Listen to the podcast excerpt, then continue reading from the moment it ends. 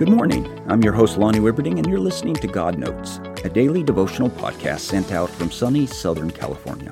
Today is Sunday, July 2, 2023. Life is messy, messier than we would like it to be.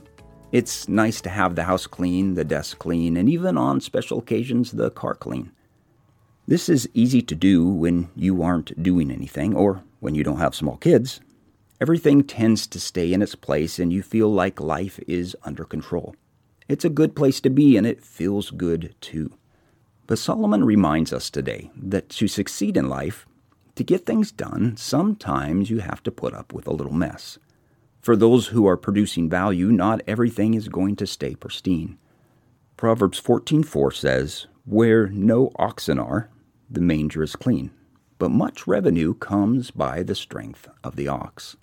Imagine you are a farmer in Solomon's day. You can go out to your field with your hoe and begin to break it up to plant your seed. But that is a lot of back-breaking work. Or you can buy an ox and plow. With the strength from the ox, you will still be working hard. You still have to run the plow, but you can get a lot more done. One man and an ox can plow about an acre of land in a day. One man and a hoe would do considerably less.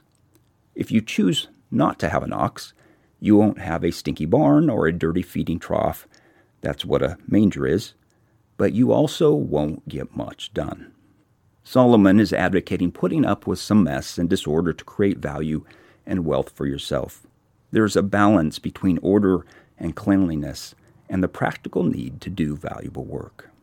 So the advice for today is where no oxen are, the manger is clean but much revenue comes by the strength of an ox. May God bless your day. We'll talk again tomorrow.